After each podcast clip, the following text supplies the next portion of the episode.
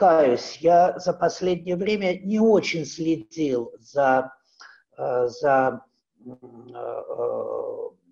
вот, онлайн-деятельностью наших институций. И э, это не из-за высокомерия э, человека, привязанного к материальному бытованию искусства, э, а скорее это из-за того, что, признаться, не так много э, вот интересного, привлекательного, соблазнительного я увидел э, вот в тех анонсах, которые я э, э получал. В них была одна, как мне кажется, стратегическая, может быть, тактическая ситуация, но в конечном счете стратегическая ошибка. В них звучало нечто компенсаторное. Раз мы не можем показать вам настоящее искусство, вот давайте мы с вами посмотрим что-то онлайн. И вот это, мне кажется, неверно, потому что онлайн-бытование искусства – это, в общем, отдельная сфера, имеющая свой язык, свое бытование, которое так или иначе уже очень давно вошло вот в наш э, повседневный эстетический опыт. Это в очень большой степени уже состоялось. Более того, Э, смотрите, эм, мы знаем знаменитые слова Андре Мальро «Музей имажинер». Да, у него целая книжка была написана, знаменитая. И недавно э, Ирина Александра Антонова, бывший директор Пушкинского музея, а сейчас председатель музея, э, вот высвободив много свободного времени, оставив директорство, она вот сделала такой экзерсис Э, кураторский, как раз вот осенив свою выставку вот авторитетом Андре э, Мальро и показав очень разные произведения искусства. Но забытым оказалось э, не только Ирина Александровна Антонова, но и многими другими, когда все апеллируют к этому воображаемому музею Андре Мальро. Андре Мальро не имел в виду подлинники современного искусства. Он имел в виду репродукции.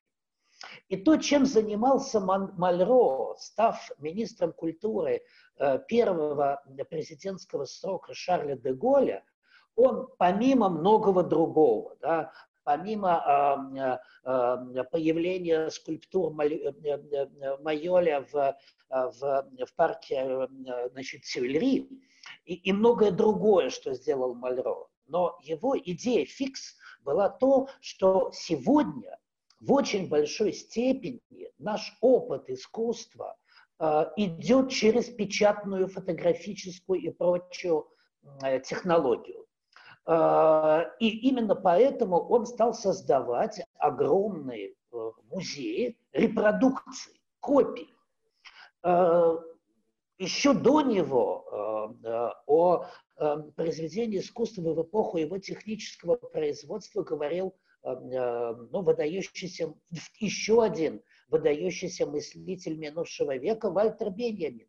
И об этом говорила Кракауэр. Короче говоря, репродуцируемое изображение, не материально осязаемое под, в, в, в, в ипостаси подлинника произведения уже давно вошло в общем, нашу. Это, это то, что мы получили в наследство от минувшего Э, столетия. Это не только, это пришло к нам не только с, дигитали, с техниками дигита, э, дигитализации.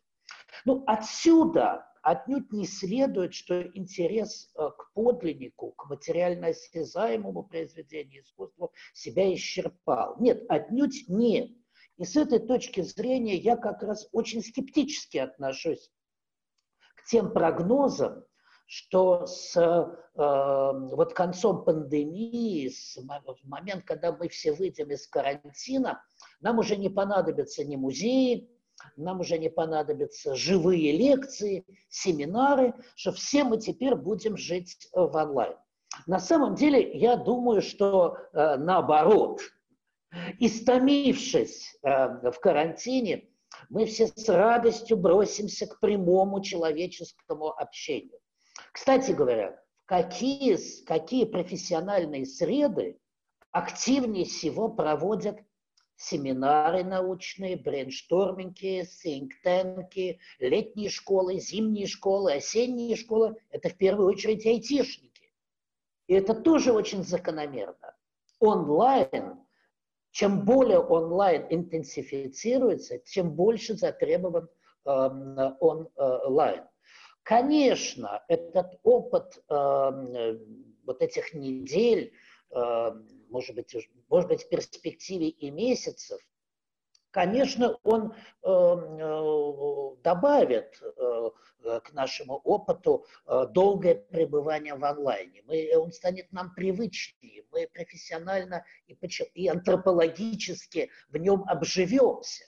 Это безусловно. И если раньше у нас было больше сопротивления к идее читать лекцию по, эм, э, вот через Zoom или через Skype, то после этого опыта это станет чем-то более привычно. И все-таки я абсолютно уверен в том, что заменить диалог, живой диалог, глаза в глаза между человеком и человеком, между профессором и учеником – и извините за, мой, э, за, мой, э, э, за мою апологетику собственной профессии между куратором и художником, вот заменить это я не думаю, это с моей точки зрения невозможно. Потому что представить себе, что я приглашаю художника по интернету, через сети, что я никогда не видел его произведения, более того, ладно произведение, Потому что я никогда не видел его самого, я никогда с ним лично не общался. Но это очень сложно. В моей э, эстетической профессиональной практике такой вот э, опыт случался очень редко, но это после многих-многих лет как раз офлайн общения с художником. Я уже могу через произведение представить себе его как человека.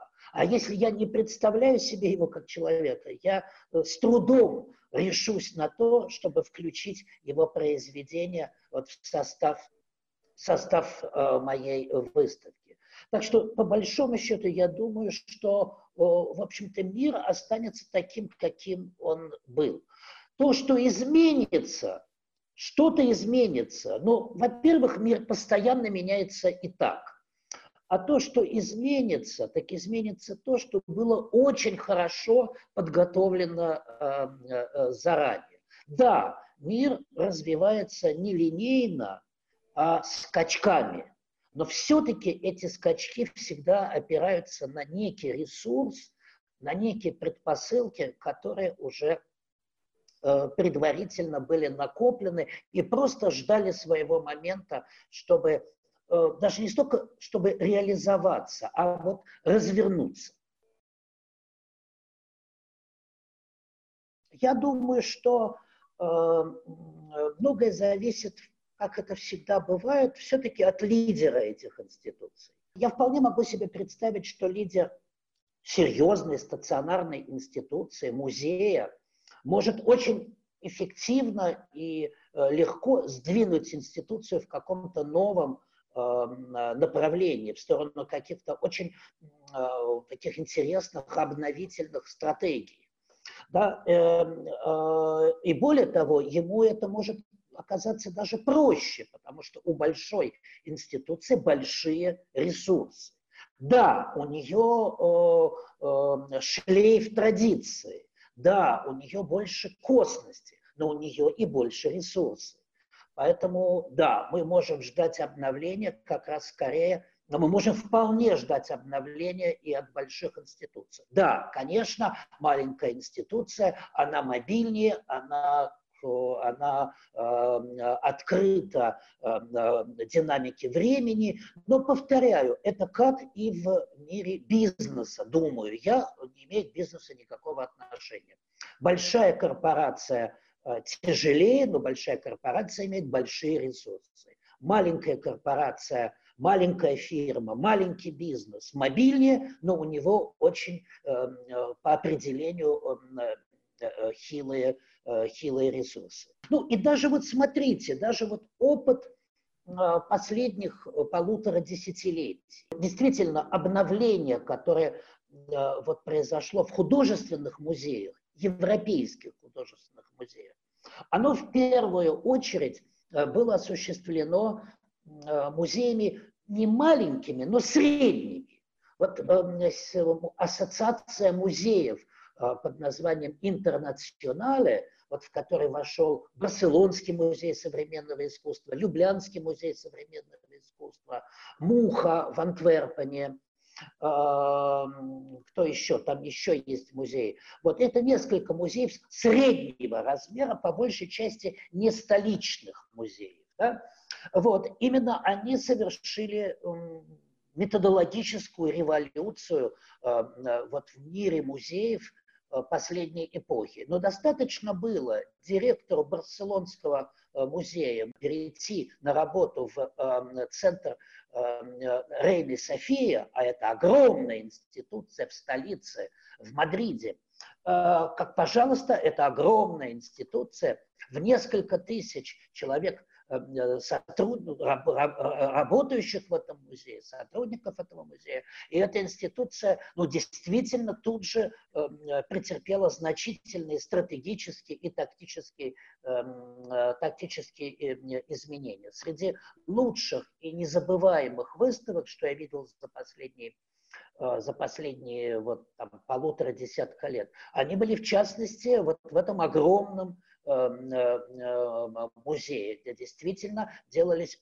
велась очень интересная, яркая и нетривиальная э, работа. Сравнить с возлюбленным эм, в российской общественности Тейт Модерн, эм, как раз очень консервативным, скучным и коммерциализированным своей художественной и выставочной программе. Ну, никакого сравнения незабываемые э, открытия, выставки, события, сама методология работы музея, э, вот большая институция, не меньшая по масштабу и объему, чем Тейт э, Модерн, но вот она смогла сделать такой резкий шаг. У нее был блестящий, талантливый, яркий э, лидер. Традиция места, эм, эм, сотрудники, в конце концов, меняется лидер – но если он имеет дело эм, с, эм, с эм, научным составом, да, со специалистами, э, коллегами, которые его не принимают, да, то в, из лучших соображений или из худших соображений, в силу консервативности нового лидера или, наоборот, избыточной авангардности нового лидера, как бы там ни было, конечно же, многое зависит от людей работающих и, конечно, от традиций. Да? Ну, трудно, я думаю, Лувр превратить в место авангардных выставок, хотя можно, э, можно, но намного труднее, чем, чем музей более, э, ну, с меньшим весом традиций и с меньшим обязательством перед э, собранием музея, потому что если это огромное хранение, то все-таки главная обязанность такого музея – это хранить первую очередь, а потом уже оттягиваться э, в каких-то экзерсисах э, кураторских, научных и так далее. Хотя это совершенно одно другому ни в коей мере не противоречит. Я думаю, что все, эм, конечно же, э, пребывает в некотором комплексе, но, к сожалению, я мог, наблюдал в своей вот, в своей профессиональной жизни, как в очень интересные яркие музеи приходили новые лидеры, и, и музей действительно переставал быть тем, что мы привыкли от него ждать, и что, в общем, столь э, многое нам в нашей работе э, давали. А вот, например, э, хорошо в Москве известный Барт де Барре, куратор э, бельгийский, пришел в музей вялый, скучный, очень провинциальный, каким когда-то была, и какой я помню еще, была э, в начале, в первой половине 90-х антверпенская муха. А на сегодняшний день это один из лучших европейских э, э, музеев, и в частности музей, с которым у Российской художественной среды существует очень-очень активный и очень плодотворный э, опыт сотрудничества. У них прекрасная коллекция э, современного русского искусства, вообще постсоветского искусства. В частности, этот музей вот внес, ну, как кажется, совершенно неожиданную линию в работу бельгийской институции э, вот этот поворот э, на, на восток. Он стал возможным, хотя, как кажется, ничего в его традиции к этому не э, располагало. Нет, лидер, конечно, это вещь, безусловно, это не все для институции, но это очень многое. Конечно, судьба наших институций в очень большой мере зависит от ну, от глубины экономического кризиса, который, в который мы вступим э, вот в ходе, вообще, даже не вступим, а в который мы впадем на выходе из карантина. Пока э, мы не знаем всех последствий, и э, очень хочется надеяться, что э, они не будут самыми тяжелыми и самыми катастрофическими. Но вы знаете, может быть, не самый, очень популярный у нас, но не самый мной любимый политик, каким являлся Винстон Черчилль, но вот известно, что когда в годы войны, эм, э, Второй мировой войны, когда он был лидером Британии, эм, то в его правительстве шло обсуждение эм, распределения финансов, и, в общем, была поставлена проблема о сокращении финансирования культуры. И он очень удивился такому предложению, и э, вот, я не знаю, кто, казначей или кто, кто вот был тем лицом, который внес это предложение, тот это мотивировал, очевидно, трудностями э, военной эпохи. Э, на что Черчилль э, сказал, что, э, собственно говоря, мы зато и воюем, чтобы спасти культуру. Э, поэтому мы не можем снижать э, инвестиции в культурное производство нации, э, поскольку иначе мы впадаем в тотальное противоречие, общественное, политическое противоречие.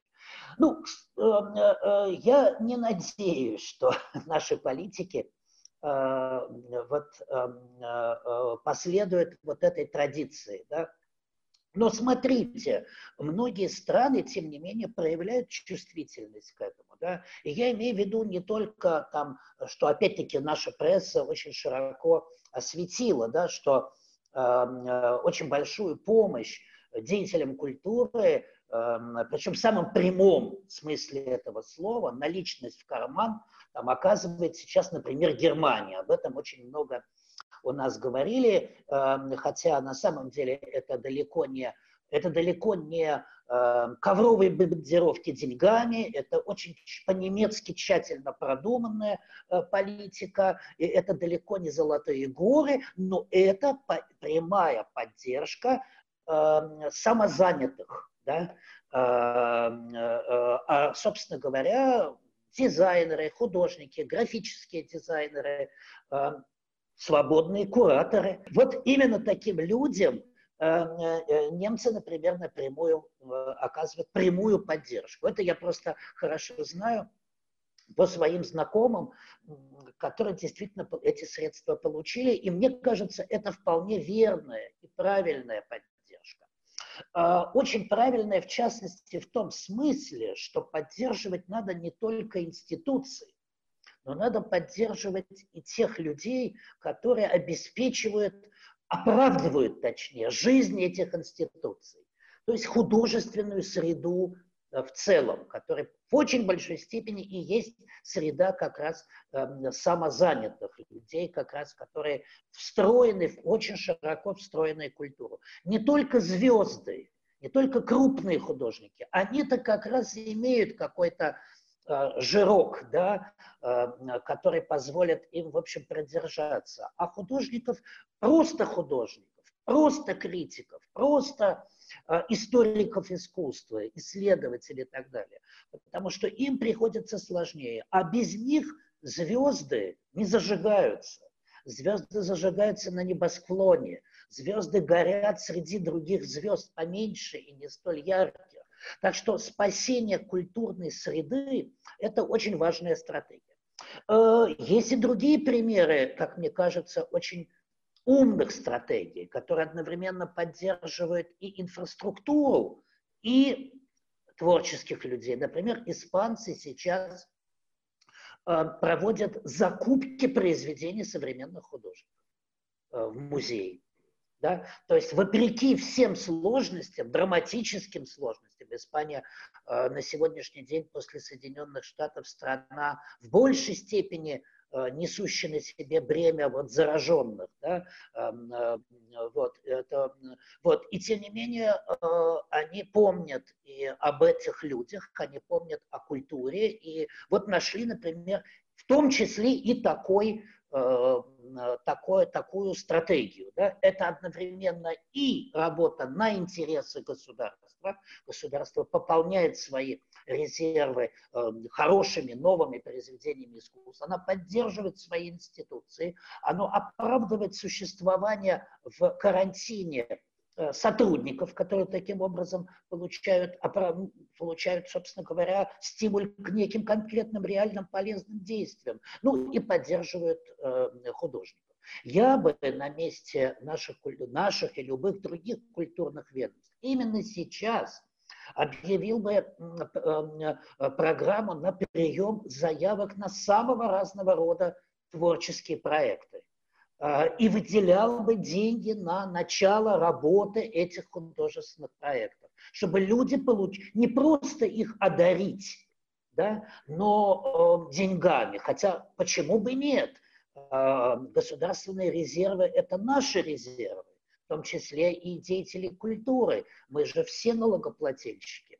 Вот. Но неважно, в конце концов, если эти средства не просто нам э, раздают, но нам дают на то, чтобы мы э, начали работу, очень, конечно же, осуществить сейчас фестиваль, большую выставку, э, э, полиграфическое, книжное, каталожное издание. Сейчас э, такой, такого рода инициативы столкнутся с техническими проблемами, да? но начать их готовить, а готовятся они очень часто год, два, вот, то а, как раз сейчас самое время.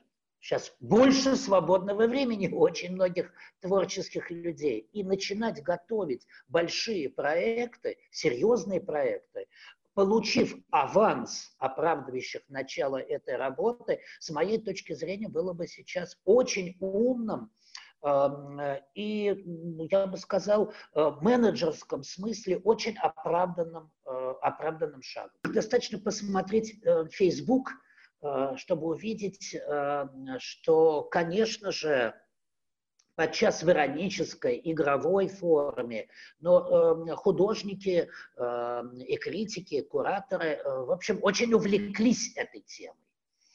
Вот, этой темой явно их, явно воспалила их воображение. Вот. Но вы знаете что? Я не сомневаюсь, что все-таки, э, э, ну, смотрите, мое поколение пережило 90-е годы. Мое поколение пережило конец Советского Союза. Да? Ну, по сравнению с этим пандемия, считай, ничего. Считай, просто прыщик на коленке. Да? Вот. Но, конечно же, после э, вот, относительно спокойного 20-летия Э, вот, стацетилетия, я бы сказал, покоя, а, подчас даже э, э, томительного покоя, покоя, от которого даже хотелось уже избавиться. Да? Вот, конечно же, опыт карантина, пандемии – это опыт яркий. И я думаю, что отклики на него несомненно, будут, причем подчас даже и в непроявленной форме. Это все-таки опыт, который откладывается в психике, в воображении, в эмоциях, в памяти. Но с другой стороны, вы знаете, я бы и не преувеличивал э, э, вот последствия, потому что представить себе, что как после Второй мировой войны появится там поколение писателей-фронтовиков, так вот представить себе, что появится поколение художников-пандемийцев, э, э, художников-коронавирусников. Ну, но все-таки, я думаю, э, я, признаться, думаю, думаю, что нет. Тем более, что, ну, смотрите, художники, художники, литераторы, да и кураторы, сужу по себе, тем более, что вы спросили про мои планы, мы все уже имеем свои проекты. Мы все уже в какой-то мере являемся пленниками ну, некой творческой схемы, э, некой э, матрицы, назовем это так, да, э, по которой мы творчески развиваемся. Эм, и нужны какие-то очень сильные потрясения, причем не только внешние, но и экзистенциальные, внутренние, да, чтобы эта матрица была радикально пересмотрена. Поэтому я думаю, что по большей части э, художники и, вообще творческие люди будут продолжать делать то, что делали. Но, конечно, этот, э, в общем, по-своему очень яркий, сложный, и я очень хочу надеяться, что не для многих э, трагический опыт, вот, он, конечно, отставит свое, свой след, свое внимание, влияние будет так или иначе под сурдинку э, звучать.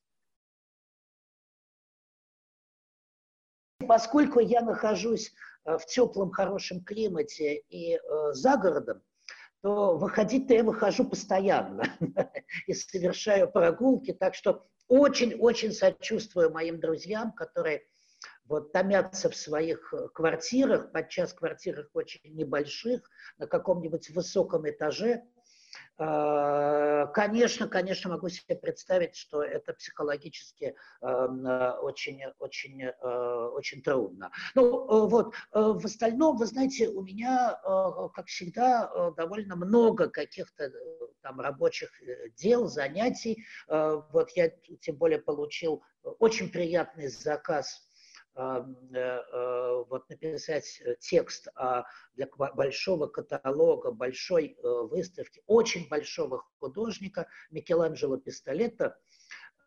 И вот пишу с упоением этот текст, вспоминаю мои с ним встречи, вспоминаю этого человека, лучше и лучше постигаю его искусство, очень благодарен Московскому музею, который дал мне такую возможность вот так, прожить эти, эти дни вот с удивительным э, э, художником и открыть очень многое для себя. В нем есть, конечно же, и рутина э, работы над художественным журналом. Вот. И тут я не могу не, не похвастаться, используя любимое выражение, я думаю, тоже одного из ваших собеседников, Марата Александровича Гельмана – Э, вот, которые э, очень любят, как я помню, э, на период нашего сотрудничества в Центре современного искусства открывал дверь моего кабинетика и всегда представлял, представал с этой фразой «хочу похвастаться». Вот, так вот, значит, теперь и я хочу похвастаться, что неожиданным образом за несколько месяцев вообще до появления Э, коронавируса, но вот э, с моими коллегами по художественному журналу и по редсовету художественного журнала вот эм, решил один из текущих номеров э, посвятить вот такой теме, которая получила такой довольно прихотливое, вычурное немножечко название, да, которое должно быть вынесено на обложку этого номера. Название звучит так «Что будет после конца?». Вот. Это, собственно, то, о чем мы с вами сегодня говорили, но я стал Э, призывать э, моих э, коллег, писателей, критиков об искусстве, художников размышлять на эту тему еще задолго до пандемии. Завтра этот номер идет на верстку, и я надеюсь, что через несколько недель мы быстро сверстаем этот номер. И, как я договорился с издателями журнала, наверное, мы не будем тянуть с вывешиванием этого номера в сетях, на сайте художественного журнала.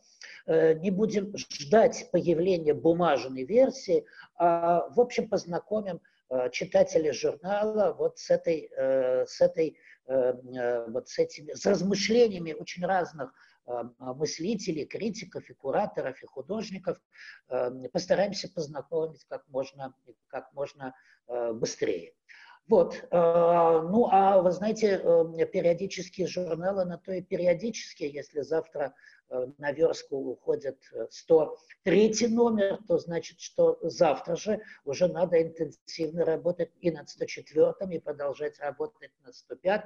Так что, в общем, дел, дел много, несмотря на пандемию, а, и слава богу. Я просто хотел бы пожелать моим, э, пожелать всем тем, с кем вот я разделяю э, в разных странах мира этот карантин, э, постараться, постараться повернуться к нему каким-то каким позитивным ракурсом, постараться извлечь из этого опыта вот, вот насколько можно позитивного. И мне кажется, что вообще такие паузы, э, такие паузы в жизни, они вообще время от времени нужны. Э, это по-своему очень профилактическая э, ситуация. И она, как мне кажется, позволяет отстраниться от привычной жизни. Она позволяет взглянуть на привычный устой жизни, на привычные атрибуты жизни, вот с какой-то новой, очень обновленной, обновленным ракурсом. Вот как говорил уже упомянутый э, Вальтер Беньямин, у него был такой термин, вот посмотреть на вещи и пережить профанное озарение. Да? Вот увидеть вещи такими глазами, как будто ты их видишь впервые в жизни. Да? Вот все то, с чем ты привык жить, вот эти музеи, эти кураторы там, для художников, для многих ненавистные. Вот. Э, э, эти, я не знаю, там эти чиновники, э, эти галеристы, кстати, тоже чаще всего ненавидимые. Вот. И эти художники, подчас кураторами ненавидимые. Вот. А уж галеристами тем более. Вот. На самом деле, по-моему, это очень хороший шанс на то, чтобы взглянуть на все это со стороны и понять это как, некий, ну, как некое то место, э, в котором ты существуешь, и благодаря чему ты, в общем, есть, и благодаря чему ты можешь к этому относиться очень критически, испытывать недовольство, хотеть от этого чего-то другого, иного. Эм, это не значит, что потом, что потом ты должен э, это возлюбить э, и отречься от любой э, сторонней рефлексии. Но признать это как некую данность, в которой, в общем, есть своя позитивность, которая, в общем, тебе дана, да, и которую надо ценить за эту данность, потому что ты в очень большой степени есть таким, каким ты есть благодаря этому. Вот пережить этот опыт, мне кажется, он очень полезен он очень полезен. И, э, и, э, э, и э, затем он даст какой-то новый хороший старт, э, который тебе позволит опять ненавидеть, опять критиковать, опять быть недоволен всем на свете, в общем, включая и э, самого себя. Так что наряду с тем, что имеет смысл перечитать «Волшебную гору» Томаса Мана и «Войну и мир» Льва Николаевича Толстого, вот, пересмотреть кино 60-х и 70-х, э, вот, но и многое другое, что можно сделать вот в такой момент отдохновенной паузы, вот, я бы вот, посоветовал пережить профанное озарение.